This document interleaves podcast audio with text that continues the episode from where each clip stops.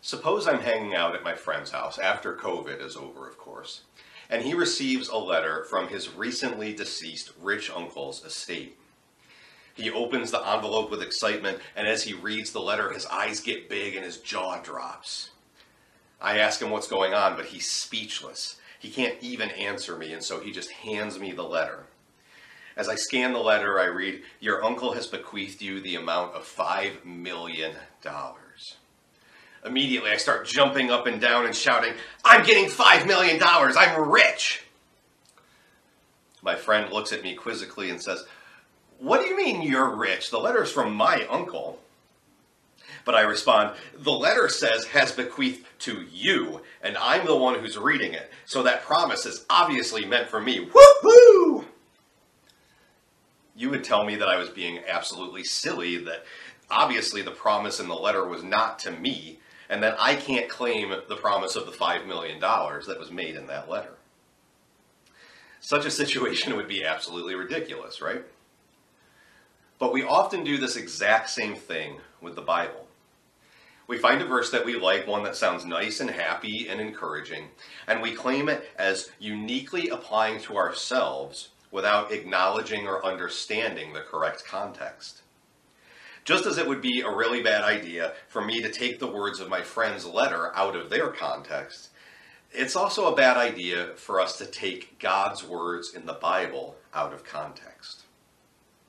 Last week we discussed John 3:16, which is arguably the most well-known verse in the Bible. This week we'll be discussing what's probably the most popular verse in the Bible in terms of the verse that the Christian industrial complex likes to put on the items that it sells and that verse is Jeremiah 29 11. I went to Google Shopping and I typed in Jeremiah 29 11, and it came up with wall decor, picture frames, t shirts, rings, keychains, pens, necklaces, and yes, literally hundreds of coffee mugs. It's a verse that's often used to coincide with graduation gifts or as an encouragement for someone who's enduring extremely difficult life circumstances.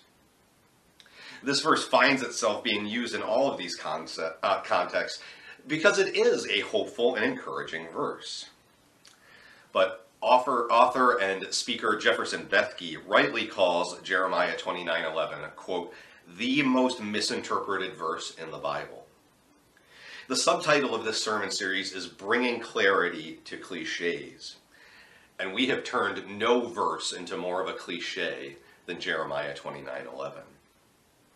Pastor Phil just read this verse in the context of its whole passage a few moments ago, but let me go ahead and read just this verse for you as it's so often quoted and printed on coffee mugs. This verse says, For I know the plans I have for you, says the Lord. They are plans for good and not for disaster, to give you a hope and a future. When we take Jeremiah 29:11 at face value, the meaning seems clear, right? This is a good translation. Even in the original Hebrew, the words communicate God's good purposes for his people. It's easy to see why this verse is used on so many products and as a verse of encouragement in so many situations. It's an encouraging promise. It's reassuring to think that the Lord has plans for us, that He doesn't have disastrous plans for me, but rather plans to give me a hopeful future. That's great news, right? No wonder this ends up on so many coffee mugs. But as is always essential when we're interpreting Scripture, we have to consider the context. We take this verse out of context when we believe that God will allow only good things to happen to us. And when we read this verse out of context, we can come to believe that God has failed us when life proves to be challenging, as it often does. So, who are the people that Jeremiah is addressing here? To whom is God speaking in this passage? When we expand our reading to the verses and chapters surrounding this promise, we discover that the prophet is speaking to the people of Israel who have been forced into exile in Babylon. In verse 4, at the start of this section where we find verse 11, we read, This is what the Lord of heaven's armies, the God of Israel, says to all the captives he has exiled to Babylon from Jerusalem. This makes it very clear whom God is addressing with all these words. All the captives who have been exiled from uh, Jerusalem to Babylon. These aren't people graduating college or high school or beginning a new job or looking forward to the future with great expectations. These are people who have been stripped of their family and homeland and sent away to a foreign land. Terrible calamity has already befallen these people, and the future God speaks of, the hope which he promises, is 70 years down the road. We'll come back to that in a minute. But what is this plan that the Lord is speaking of that he has for the exiles? It wasn't a plan for them to get rich and famous and be successful, as we so often seem to think when we're talking about the plans that the Lord has for us. It was a plan for the event uh, for the exile to eventually end, and for all the people to return home to Jerusalem, to the place from which they had been exiled. This was the plan, this was the promise, that eventually they would leave the Babylonian captivity and return home. And whereas that promise probably would have produced a modicum of hope in the exiles, it really wouldn't have been something for them to get too joyful and excited about. See, in verse 10, God says that this captivity is going to last for 70 years. 70 years. Most of the people who heard this promise from Jeremiah would not live to see its fulfillment. Jeremiah himself was long dead by the time the Babylonian captivity ended. 70 years. To put that in perspective, the average life expectancy in the United States is currently around 78 and a half years. This was a promise which would not be realized, not be fulfilled until a literal lifetime had passed. I doubt that that's what too many people have in mind when they read, I know the plans I have for you, printed on the side of a coffee mug. In fact, many times when we use this verse in its misinterpreted fashion, what we're really trying to say is that our plans will cause us to prosper. Our plans will give us a hope in a future. But nothing was going according to the exiles' plans. They weren't planning on going into exile, and they wouldn't have seen exile as a source of prosperity and hope and a future. Their plans weren't God's plans, and it's God's plans which are promised in the passage. When we gift an item with Jeremiah 29:11 on it, we're implicitly saying that whatever plans that individual has made for their future are consistent with God's plans for their future.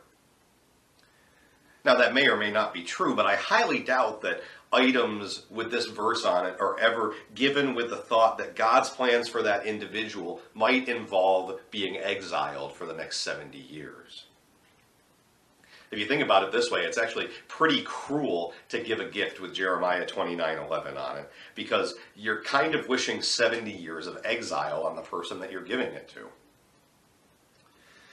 Now, furthermore, when we read in this context, we understand that this was a promise to a whole group of people, the people of the nation of Israel who had been forced into Babylonian captivity.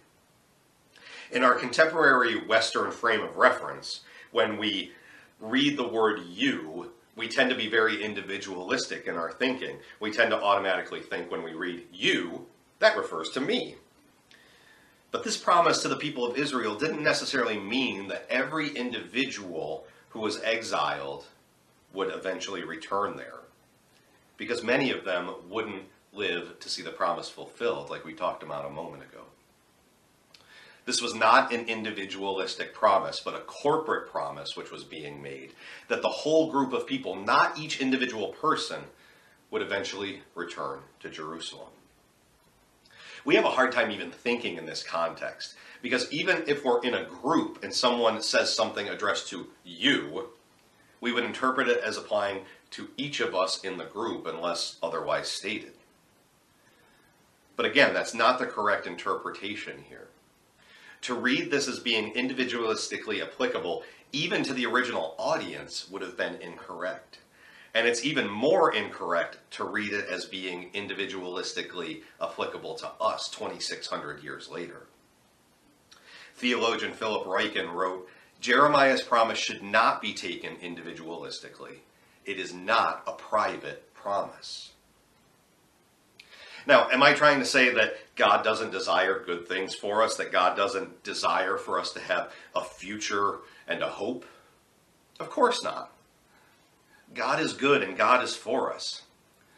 But we don't need to pick verses out of their context and ignore the power of their true meaning in order to convince ourselves of this.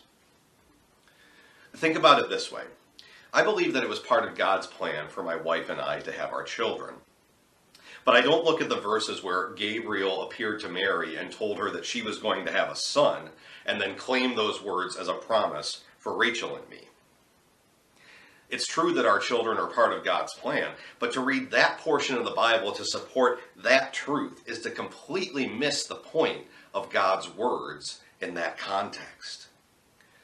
The same is true if we turn Jeremiah 29:11 into a happy-go-lucky cliche.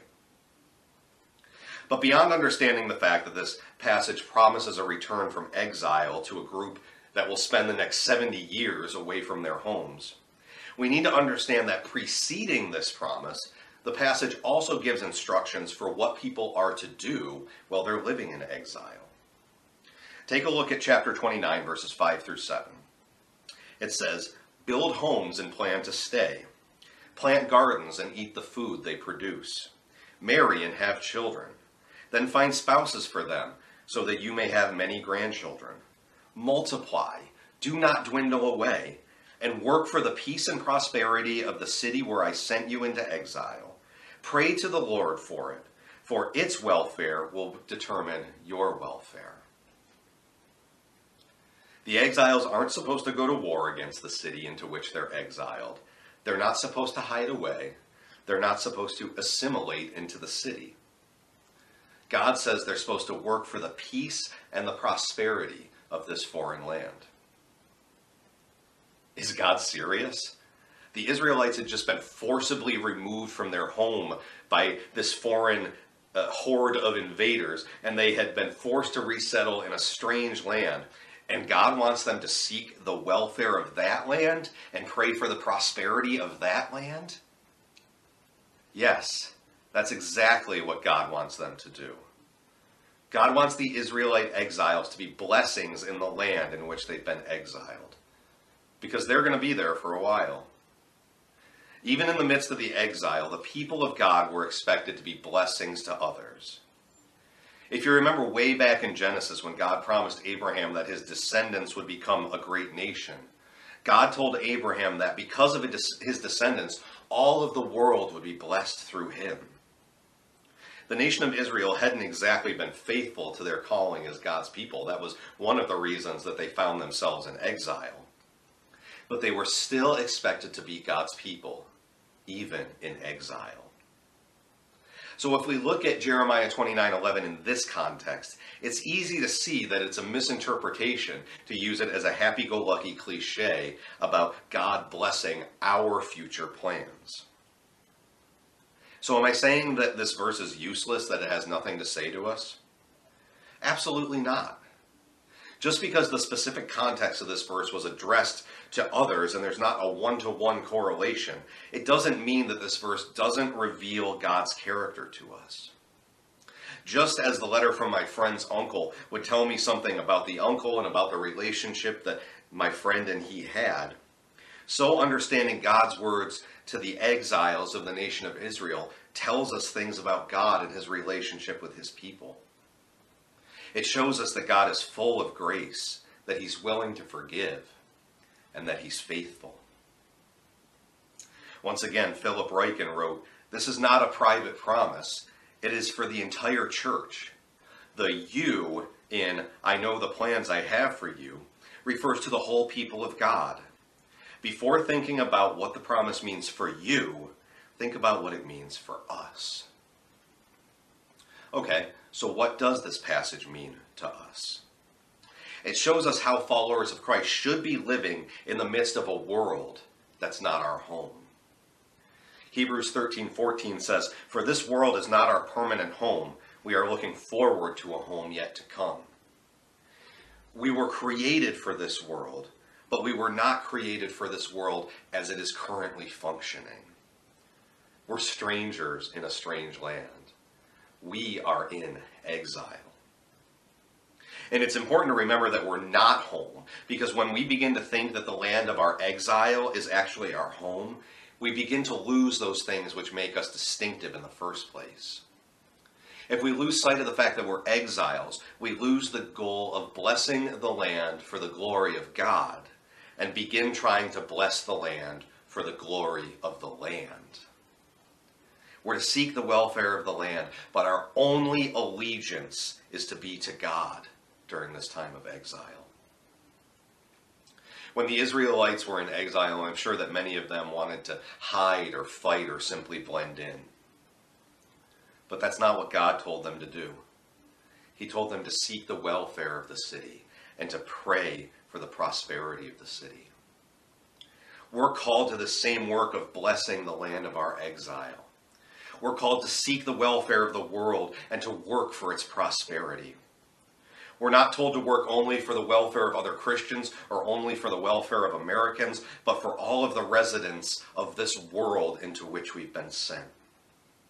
We're called to use our salvation, our relationship with Jesus Christ, in order to help give life to the world. How do we do this?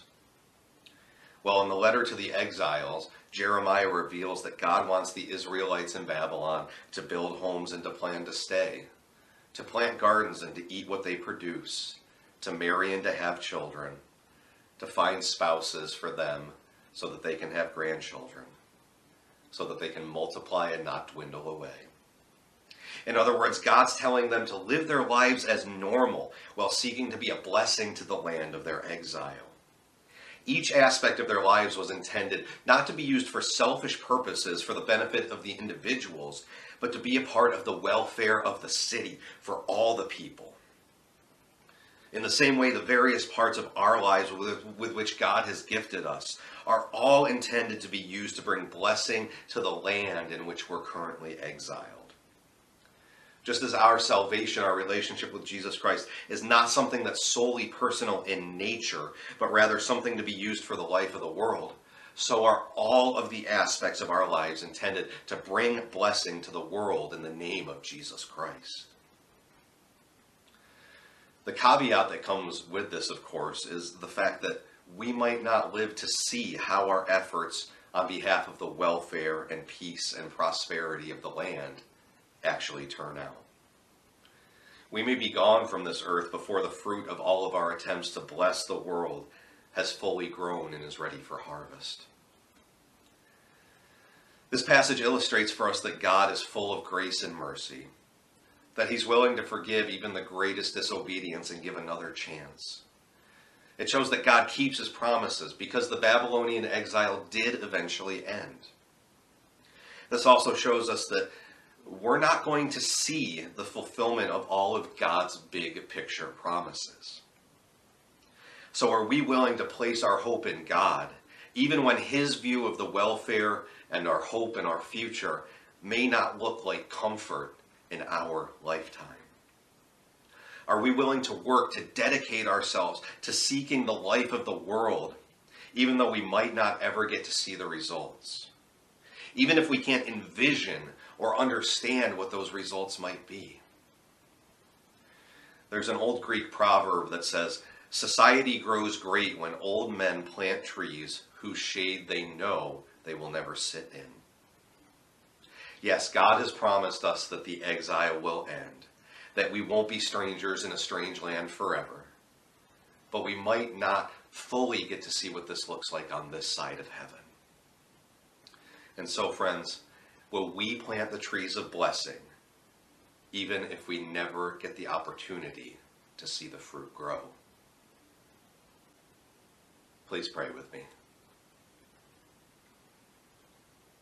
Heavenly Father, we thank you for the gift of Scripture and for teaching us how to read and understand it. Forgive us for the times when we've uncritically swallowed interpretations of Scripture which are incorrect. Thank you for your grace, for your willingness to forgive and give us chance after chance, and for your faithfulness to keeping your promises.